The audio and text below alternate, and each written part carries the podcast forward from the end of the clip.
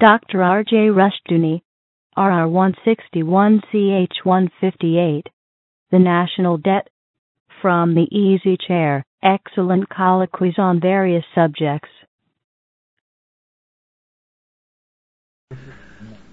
This is R.J. Rushdoony, Easy Chair number 268, June 9, 1992.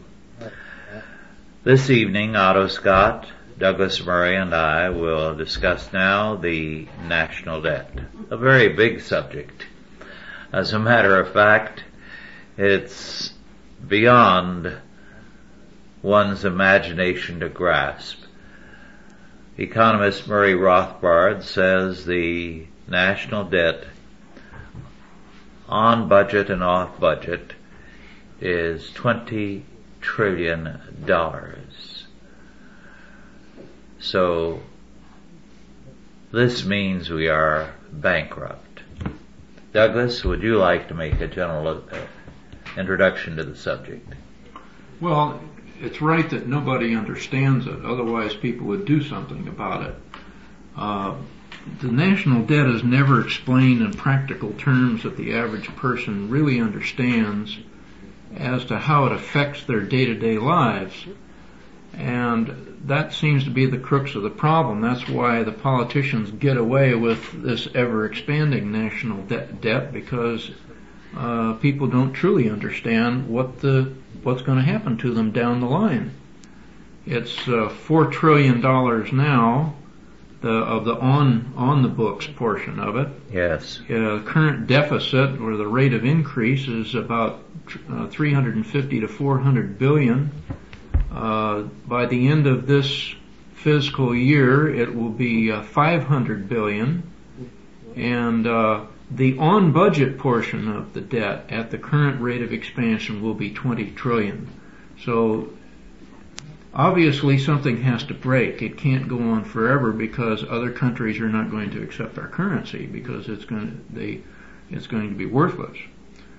So perhaps since no one understands it, how it affects the lives of day to day ordinary people, we should try to approach it initially from that uh, point of view. There have been attempts by economists to explain it, but that puts people to sleep. There's been attempts by pundits to explain the national debt by uh, examples such as if you piled one dollar bills on top of each other, that it would form a, a, uh, line from here to Mars. But that's still, for the average person, that that doesn't do anything for them. That doesn't strike them where they live. They don't see what's going to happen. Where am I going to be a year from now or five years from now if the debt keeps expanding?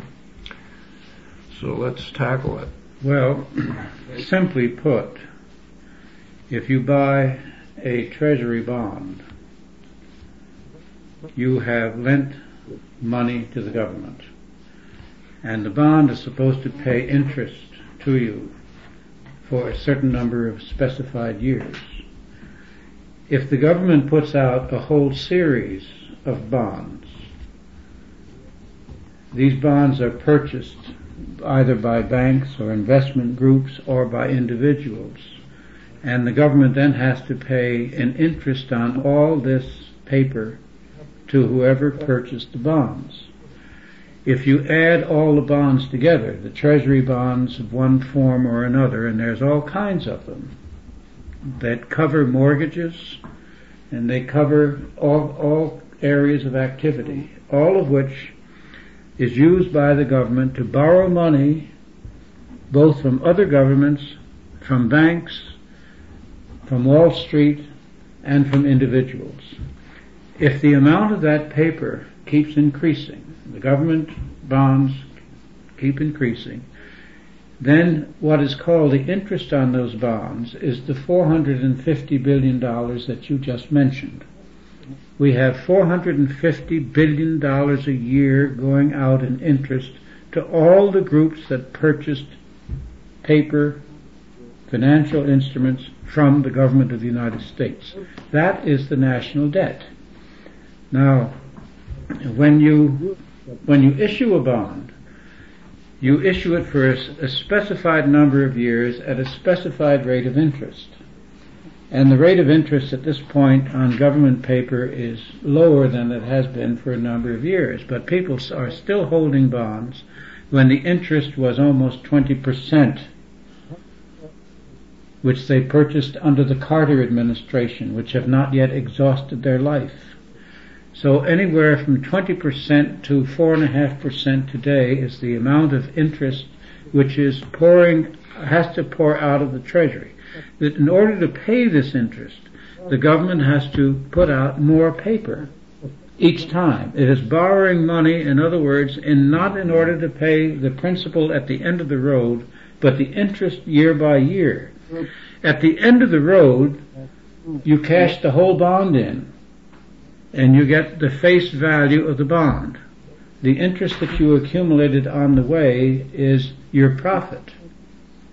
So, every year there's a certain number of bonds that are cashed in or turned over as the phrase is and the government puts out new bonds in order to pay the old bonds and in order to pay the interest. So you can see that the national debt feeds upon itself. This is where Murray Rothbard gets his 20 trillion. He's adding up what the bonds are worth when they're redeemed as well as what they're worth en route to redemption. Now these are sums. This is a method which governments have used for several hundred years. One of the one of the greatest examples, of course, there's a lot more recent examples, but the great example for most people was the government of France in the 18th century. The government of France borrowed money in order to go to war against Great Britain on several occasions. It borrowed more money from the banks of Antwerp and Rotterdam and Amsterdam and, Par- and London and so forth in order to help the American colonies and it finally reached the point where it had put out so many bonds that the banks refused to buy any more. And that was when the government went bankrupt and that's when they had to call the Estates General together because the only way a government can get money when it is bankrupt is to increase the taxes. Mm-hmm. Now we're at the point now where this has to be done. Now in the interim, some very clever people in Washington have figured out a way around this. They are shifting the load, the tax load from the government to private business. Private business is to pay for the health program. Private business is to pay for the pensions. Private industry is to pay for all the expenses of government. And then the government will say, we are going to reduce your taxes. And they want them to pay yes, for the environmental uh, yes. programs. Right. I talked a few days ago to a very fine man who has been a very faithful and generous supporter of Chalcedon over the years.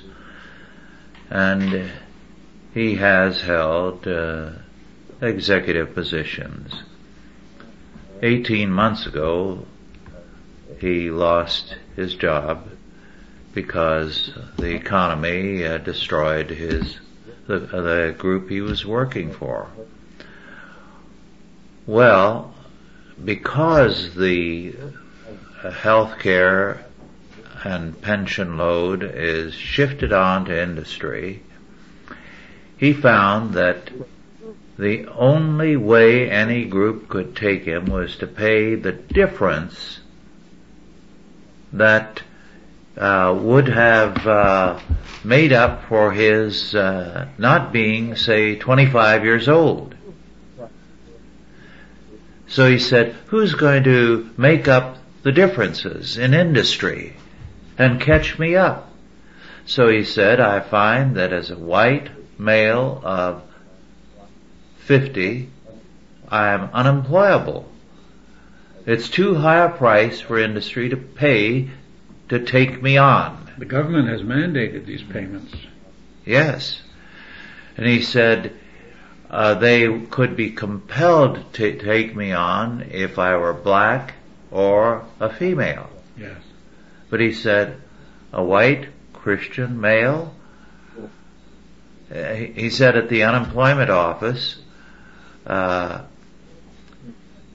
there was a very helpful woman who told him very frankly, She said, uh, the thing for you to do is to run out on your wife and then I can get a job for her. The uh, Great. contractor. Great. That's a great solution. Yes. Th- This uh, healthcare thing really is uh, a vicious anti-family piece of legislation. And illustrate this, a local contractor told me that he cannot afford to hire a married male under 34, or over 34 years old. He has to get virtually kids right out of school and, and uh, use them in his business for five uh, to eight years and then he has to cut them adrift. Otherwise, uh, he can't keep them employed. He cannot afford the health care insurance. Well, let's go back to the government debentures, the government uh, obligations. Uh, Fannie Mae and Freddie Mac, two government agencies, uh, have accepted the mortgages of many millions of people at varying rates of interest. Now, they forced a lot of this onto the banks. They guaranteed they guarantee the banks, so the banks have picked up the mortgage. If the mortgages fall below a certain level, the level of return, let us say, and they go into a, a state of debit, um, the people will not pay the mortgage because it isn't worth what they're living in. The Fannie Mae and Freddie Mac will go belly up just like the savings and loan guarantees because there isn't that much money in the country, no matter how much money we have.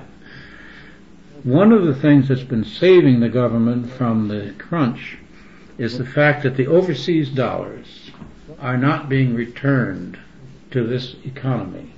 They're being locked up or they're being used as currency by other countries and this is the euro dollars. Dollars are used in Argentina. Dollars are being used in Russia. You wonder where they got all the dollars in Russia, where they got them. But in any event, what we have floated here is a sort of a Ponzi scheme. We have borrowed from the world over and over and up and up. And the whole world now is our creditor. And if we fall, they all fall with us. Yes. Well, if an individual uses this uh, system that the government uses, they go to prison. Oh yes. Yes. What we need is a special prosecutor to go after the government Well, this Ponzi scheme. whenever you have a debt, someone pays. Oh yes. Someone always pays. If the debtor doesn't pay, then the lender does. And sometimes when the government is involved, it's an innocent third party who pays. To illustrate, uh, and I can think of several cases of this immediately, of people who called and talked to me and others as well. Let's assume there is someone in New York. His wife is in process of getting a divorce and she comes to California. She gets a job here. He has been a, a man who's made money but has not paid his taxes properly, so the IRS cannot get it out of him. He's got it all concealed or hidden. They can come and seize her meager earnings. Or they can take what belongs to her family and which she has inherited that she might have inherited while they were still married. This is the brutality of the situation. Now, more than one country in this century has defaulted, has refused to pay its debts, and has simply said, we don't owe anyone anything. But what happens is that someone loses. Yeah, but you notice the the common denominator element is that it's anti-family, anti Yes. uh, traditional values or Christian Mhm. values. Well, what they will do, you see, they seize everybody's bank accounts. This has been done repeatedly. Their insurance money, their uh, pension funds, everything. Well, look what Gorbachev did. He pulled in all the 50 pound, or, or 50 rubles. Yes. He declared them worthless overnight. So all the savings of all those people were overnight declared of no value. Stalin did that once earlier. Now, of course, defaulting, Philip II defaulted three times in the, in the mm-hmm. course of his reign. Defaulting is the oldest thing that a government does. The other oldest thing that they do is to debase the currency hmm or inflate, whatever you call it. Uh, what is really at stake here when you have a government that cannot meet its obligations without raiding the private sector is that the government is eating up the seed capital of the nation and forcing worthless paper onto the banks. This is why the banks are in trouble. hmm Our banks were not so stupid as to lend all this money overseas with the expectation that it would be paid. They knew that it wouldn't. They were pressed by Washington DC into making those loans because the government said we guarantee them and we insist that you make them. So they nationalized the banks. Yes, in effect, they've nationalized the banks. They've also nationalized the uh, auditors, and they're in the process of trying to nationalize the attorneys.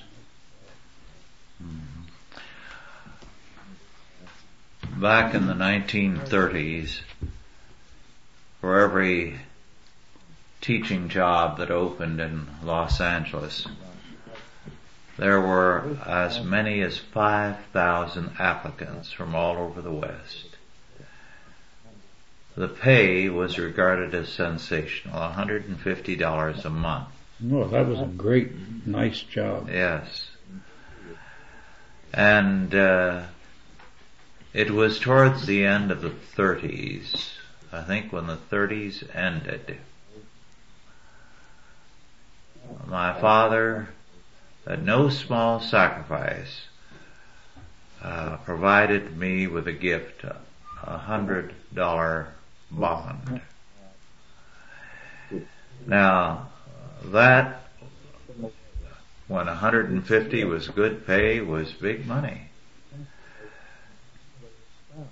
It was early in the 50s I began to realize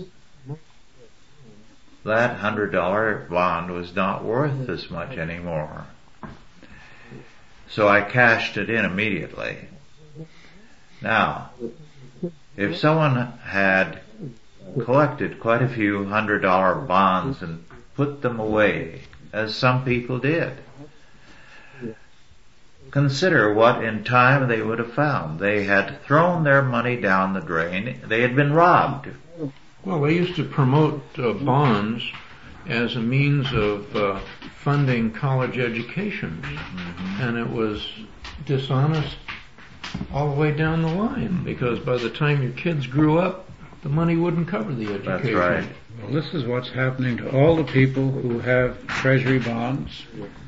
My mother went through that. She bought eighty thousand dollars worth of war bonds in 1942 at three and a half, three and a half percent. When she died in 1982, we cashed them in. We didn't know she had them, and you know, she, she never even cashed them in. And yet today, you can. Uh, there are dozens of these investment newsletters, and uh, the the quotes more conservative ones, the ones who uh, feel that they're safe investments, say that Treasury paper is the place to be Oh, yes. because of the full faith and Final credit of the. U.S. government. Final security, but the pension funds that have gone into it. Now, of course, there's a great deal of outcry about what corporations are doing with the pension funds. It's, it's the corporation's duty is to uh, earn money with the pension funds. You understand that if the pension fund is left untouched, it's not in cash. it's always in the form of stocks or bonds. And they have to earn money with the pension funds in order to keep up the payments of the pension. Because if they don't, they won't be able to continue those payments. Well, when you have continuing inflation, which we have, and when you have a stock market which is out of control and totally irrational, what are you going to do with your pension funds? Uh, a lot of companies went into what we call junk bonds because the junk bonds had a higher yield. Now it's true that they were more speculative because if they, they had to give you more interest than something that was a blue chip bond. But if you wanted to bring in enough money to keep your pension funds going, you had to go onto these more speculative bonds.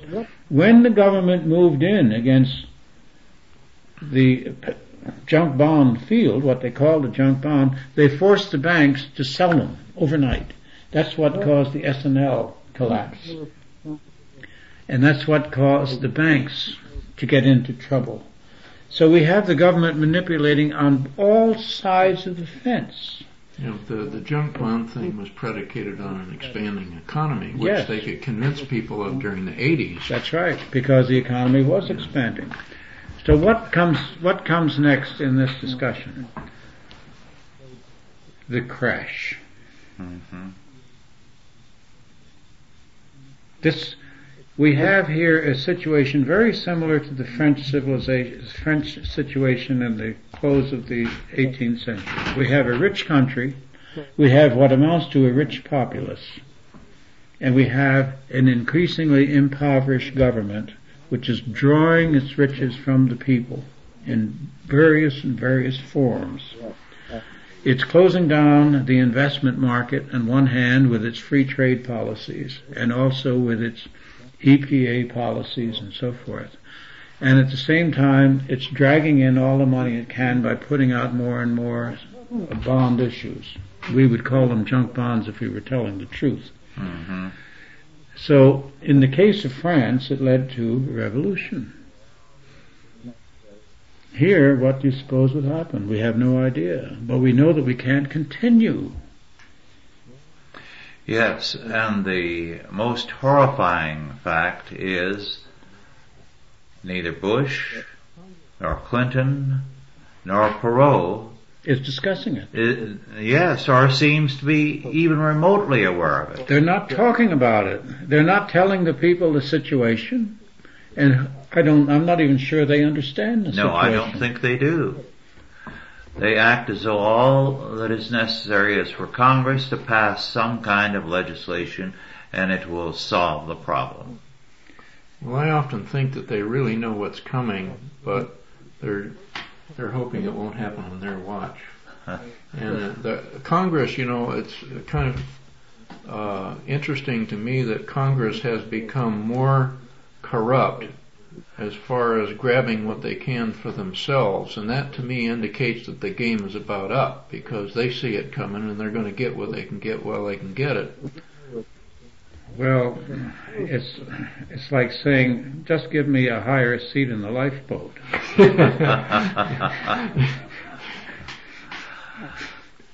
Well, you know, it, the the choices are kind of limited. Uh, you can have an inflationary depression where the government prints an unending stream of money uh, to the point where nobody will accept it, or you can have a deflationary depression, which I think Howard Ruff described once as a choice between a car going over a cliff with the foot on the accelerator or the foot on the brake.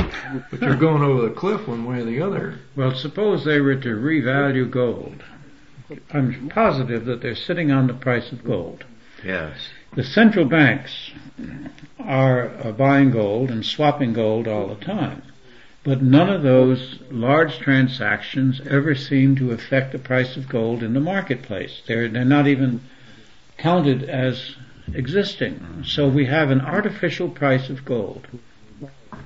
But suppose that the government gold now is down to 338. You say down to, I remember when $35 for 25 or 30 years. They call it the London fix, by the way. It is a London fix. They they fix it every morning before breakfast because it'll turn. You know, they'll throw their food up if they wait after breakfast. At any rate, if they were to uh, say, okay, American uh, gold is now worth X dollars, the gold that we presumably have in the government, suddenly there would be, and if they fixed it to the dollar, there would be some sort of yardstick where you could begin to make economic sense.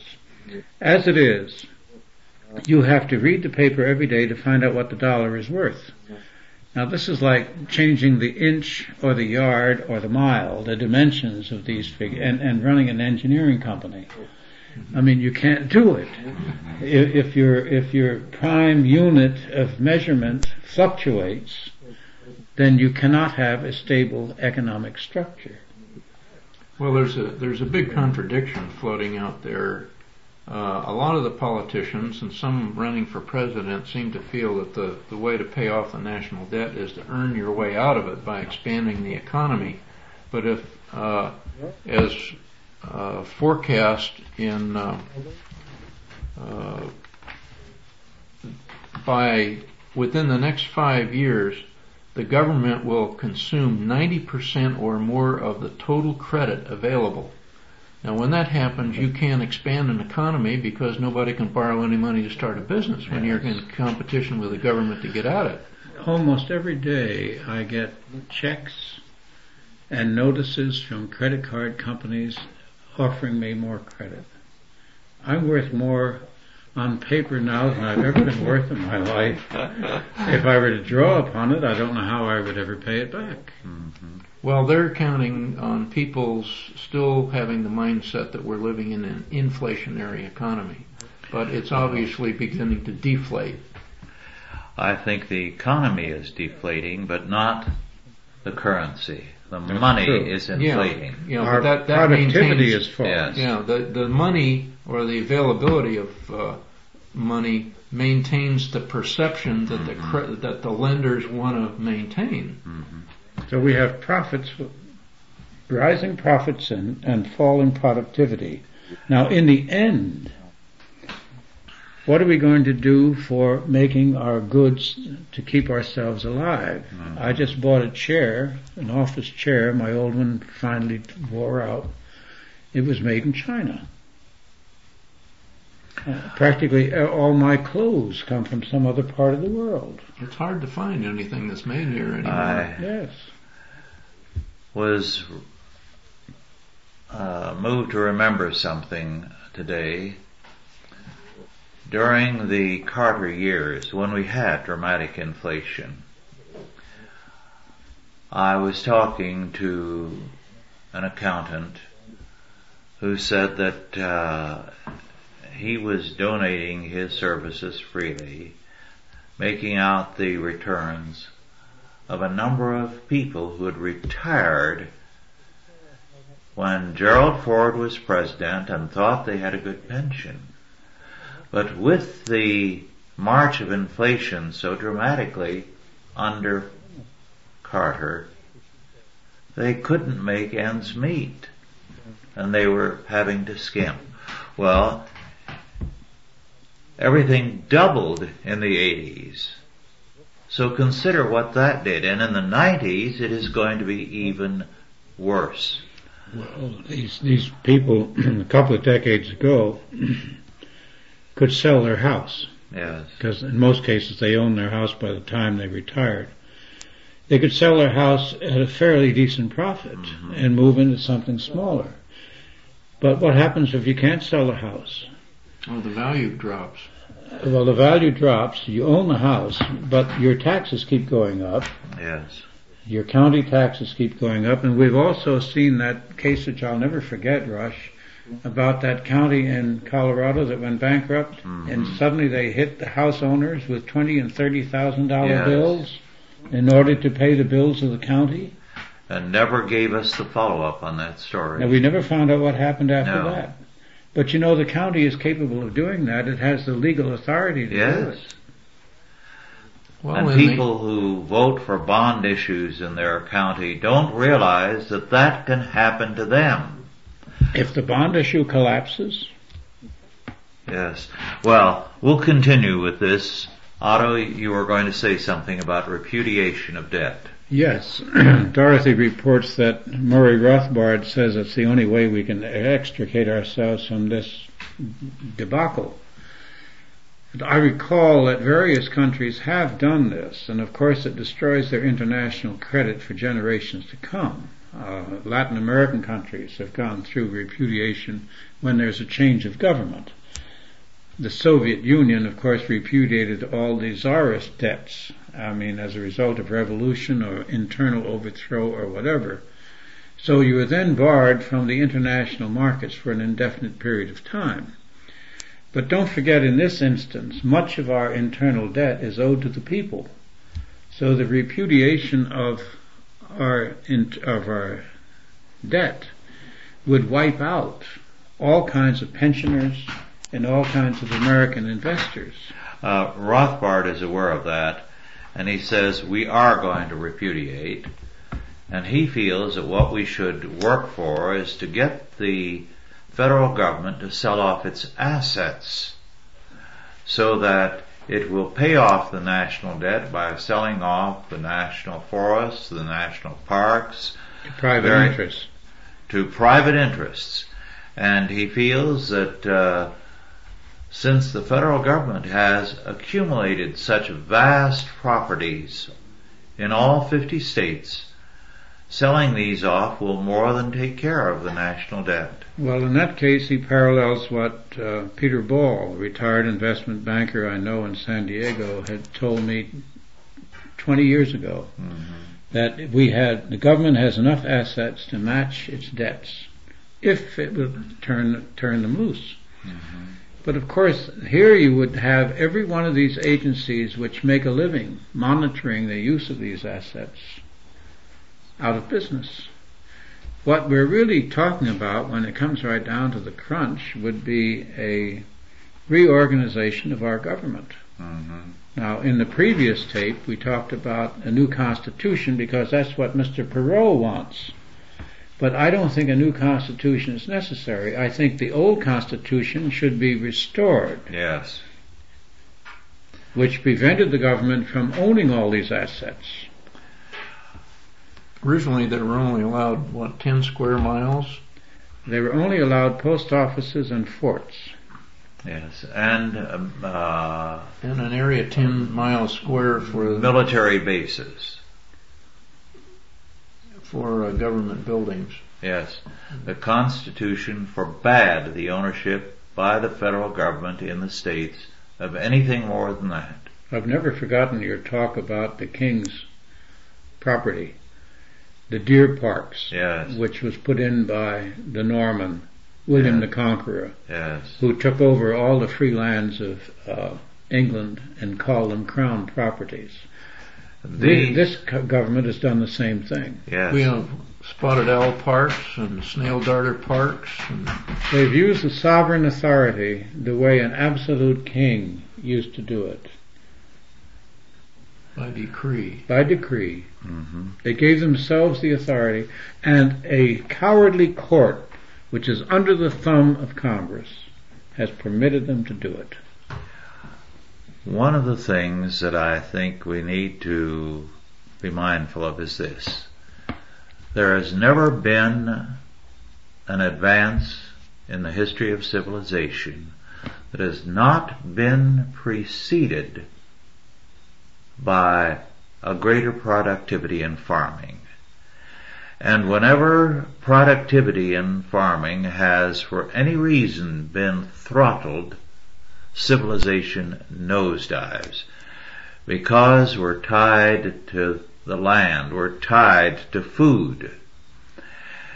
And what we are seeing all over the world is a steady throttling of productivity in agriculture. The Soviet Union is a classic example of what happens when that takes place. And they destroyed their own future when they did it. The Ukraine was once the breadbasket of Europe under the Tsars, and it became, like all of Russia, a poor area. Stalin uh, forcibly starved uh, 6 to 13 million peasants to break the backbone of the resistance of the farmers.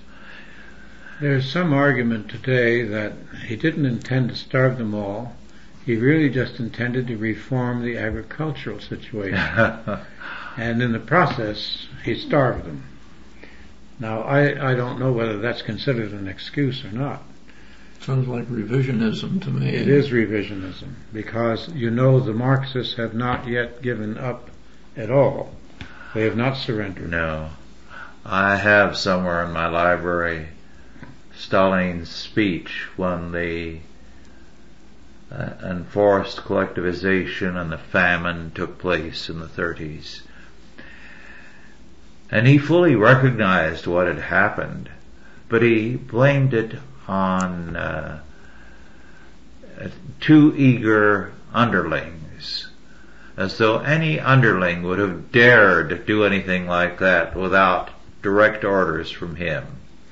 Well, you are, I think, hitting on a very central nerve when you talk about curtailing production as a result of governmental regulations. Mm-hmm. Whether it's, of course, all, all wealth comes from the land. Mm-hmm. Everything all our commodities and everything that we manufacture comes uh, ultimately from the land. But what worked in what certain periods of national growth doesn't always work if continued beyond the point of diminishing returns. Mm-hmm. Uh, free trade never worked. Mm-hmm. And the South is a pretty good example of the argument that it should have been instituted and it wasn't. But in any event, every great power that has gone into finance at the expense of production has destroyed itself. Yes. Well, this is exactly what we've done as far as industry is concerned and what we are in process of doing insofar as farming is concerned. Because we had a measure on the ballot that uh, in the last election would have wiped out farming here because it would have barred anything that they felt was not natural. It would have barred certain kinds of chemicals well, and pesticides. Oh, I see. They're they're unnatural. Yes and it would have killed the most productive area in the world, California farming. Well, you know, of course, that the LA riots hit the largest industrial concentration yes. in the country That's that left. remains. Yes. It was our last large industrial concentration. It was a mass of small industries. Yes. And those riots were a heavy blow to the economy of the United States. Mm-hmm. Not one newspaper mentioned that aspect. Mm-hmm. Well, whom the gods would destroy, they first drive yes, mad. Yes. We have seen every great movement forward marked first by a productivity in agriculture and then a productivity in industry. Man is food based well, in every, his daily is, life. Everything is based on work. Mm-hmm. Without work, what have you got? Yes. And it's interesting to see the decline from generation to generation from the men who built factories and turned out goods and operated farms to the sons who went into the professions. Yes. Now, professions don't keep us alive. The law doesn't keep us alive. And these caring professions, as they call them, the social therapists, are saddling us with expenses that bankrupt us if we get sick, and everyone gets sick. Mm-hmm. In other words, we made a mistake generationally when we sent our kids to college. Well, I'm sorry to say we did. We we had a great American. We substituted schooling for aristocracy, And the aristocrats were never notable for their schooling. Craig Flanagan has a friend in Los Angeles, now retired, who lived in Beverly Hills. He was a Scot, a hard-headed, thrifty man.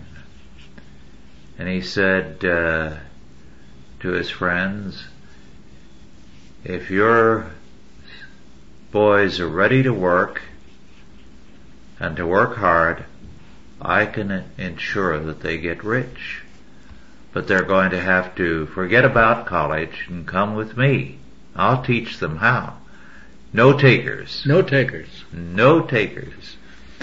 Well, he has uh, demonstrated again and again that he can do it. It just takes a little entrepreneurial spirit. Well, we have now a problem because we've moved into the Mandarin era. Yes. The Mandarins were given official positions because of their learning. And you can't really get very far in government without the entree of the degree and so forth. John Major seems to have survived in England without one, but there actually is more upward mobility in Britain than there is in the United States today. We were once famous for allowing the common man to rise to his natural level. That's no longer true. That's the reason people used to come here. Now they come here to collect welfare. Well, they come to share in uh, the riches of the country, but they will flee in equal numbers if we get into trouble. Mm-hmm. Economic uh, settlers are not the best. Yeah, but as the LA riot showed, they'll destroy the place before they leave town. I was told by a man in Pittsburgh who has a son in LA that his son saw the riots. And he said the media misled us because it only showed the street people. He said actually people of all levels joined in the looting. He said men in three-piece suits, whole families drove up in big automobiles to take part in the stealing. Feeding frenzy. Well, the, the uh, Attorney generals reported that a third of the people arrested were illegal aliens. Well, that's adding to our internal debt, isn't it? Yes. Because we have to support many of these people. And, and they don't pay uh, taxes. We are to give them all, every kind of uh, health insurance. We are to care for them. We cannot send them back. Our immigration service is hamstrung at every turn. It's, a, it's an augmentation of foreign aid. Mr. Perot yes. wants to stop Social Security payments beyond a certain income level. And I said, does he plan to give back the money? Yes. And apparently that hasn't occurred to him, that this was a contract. Yes. With the people who paid Social Security. I paid it from the time it was enacted. Well, they're going to kiss goodbye to most of it. I'm sure. Never see it. Well, Burkett talked about uh, there's a 600 billion pool of money in the uh, private retirement accounts, and he thinks that the government's going to sweep that into Social Security when they get their back to the wall. Yes, of course they will. Well, when they get their back to the wall, they're going to take everything you and I have if they can do it. Well, I think we ought to look at the brighter side of it now for a while. There is one. well, I think the federal government is a dead duck. They're bankrupt. So they're not going to clutter the landscape too long. And the same goes for all the uh, European countries, the Far Eastern countries, and more. Japan is about the only solvent one. They don't have a national debt. Well, they allowed the people savings. Yes. Now, our savings are very low because what we would ordinarily have saved has been taken away from us in taxes. And what's left is just about enough to keep us going. Now, the Japanese did intentionally keep their tax rate very low. They kept their tax rate low and they also exempted savings. We've exempted uh, housing, what you We- put that's into a house. So right. if you equate the two, the average American has saved as much In his Uh, house. in his house as the Japanese have in the bank. The only difference is we're taxing the house. Yes. And we're taxing it at a greater and greater rate across the country. So we're striking at uh, people's savings there. It's becoming, it's getting to the point where it will be cheaper to rent than it will be to own a house. The, the, the deflation that's going on now, which is we're seeing in the in the uh, northeastern part of the country, there are people back there who are abandoning homes that they put a lot of money into because the amount they owe on the mortgage is more than the current market value of the house. Well, don't forget, Perot came out of nowhere, and despite the fact that he's made some very wild statements about what he thinks he would do, he has rendered already a very valuable service in that he has rendered both the Republican and Democratic parties hollow, hmm and he's proven that they're hollow. He's also proven, uh, uh, Pat Buchanan also proved the conservative movement was hollow just by emerging. hmm Now, once you break Humpty Dumpty, once the mystique is gone of the rulers, the governing elite, and it's in the process of destroying its own mystique, then the game changes and all kinds of new individuals begin to appear, Perot being simply one of the first. Others will appear. I think that Perot has done Howie Phillips a great unintended favor because Howie is trying to put together a small intellectual party based upon Christian principles. hmm And I think that no matter how this election goes, he says he's going to continue this for the rest of his life. He's going to have an alternative, an intelligent alternative to the dementia that we may see. hmm So therefore, I really am not, I'm more hopeful now than I was, let us say, six months ago. Because once the gates of change swing open, there is a fighting chance. Yes. Well, I agree with you. I think what has happened this year shows that the Republicans and Democrats are bankrupt. And people are increasingly ashamed of what they represent. I think that we are going to see that uh, disillusionment increase. I think, however, before the people expect too much from any leader that emerges, they've got to demand more of themselves. The bankruptcy begins with the people. They have drifted from Christian faith. They have settled for a kind of minimal Christianity, which is no Christianity at all. They are morally bankrupt. The overwhelming majority of church members, as I pointed out in a tape about a year ago, and these are those who profess to be Bible believing, don't believe more than four of the Ten Commandments.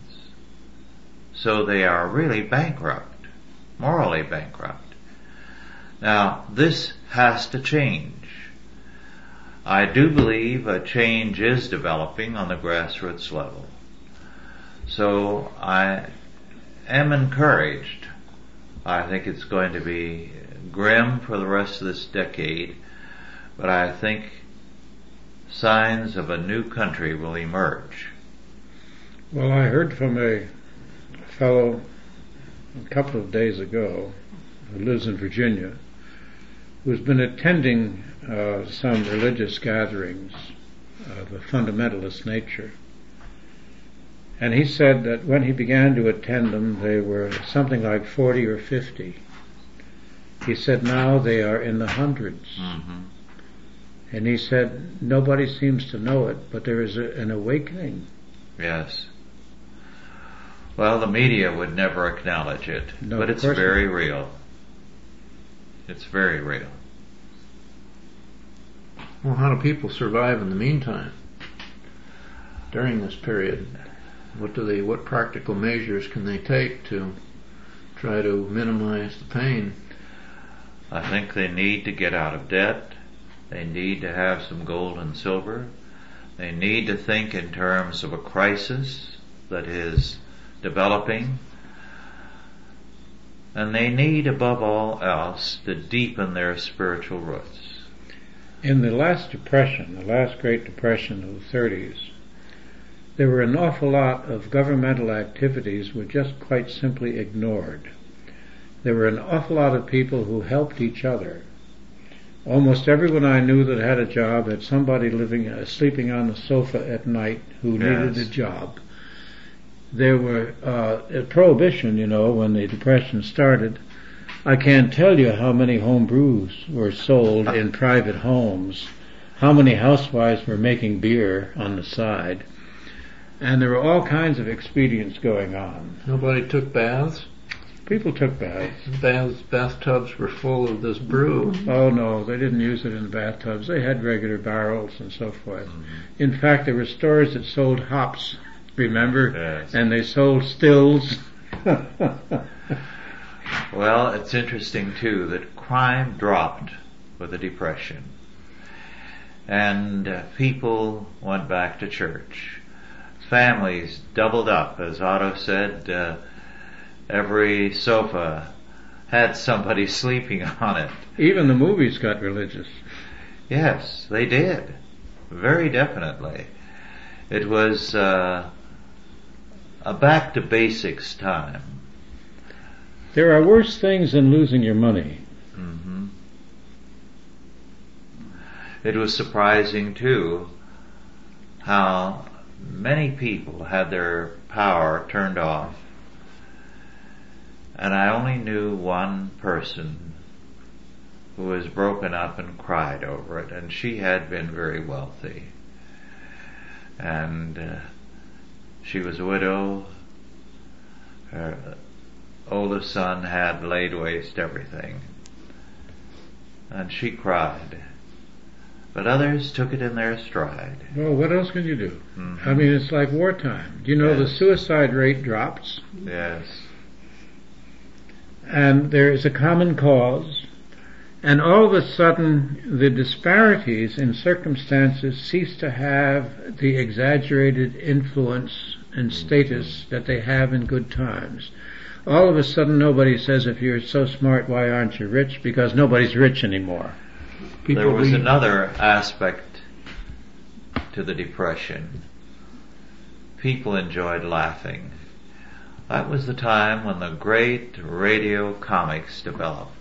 Jack Benny, Fred Allen, and a great many others. It was amazing they had these comedy movies about Yes. wealthy people and you would have thought that the audience would throw stones at the screen. They didn't. They thought No. it was just marvelous. I think George Burns plans to go through this whole next cycle. he, he very well may. I'm, su- I'm surprised that he hasn't issued his secret of longevity.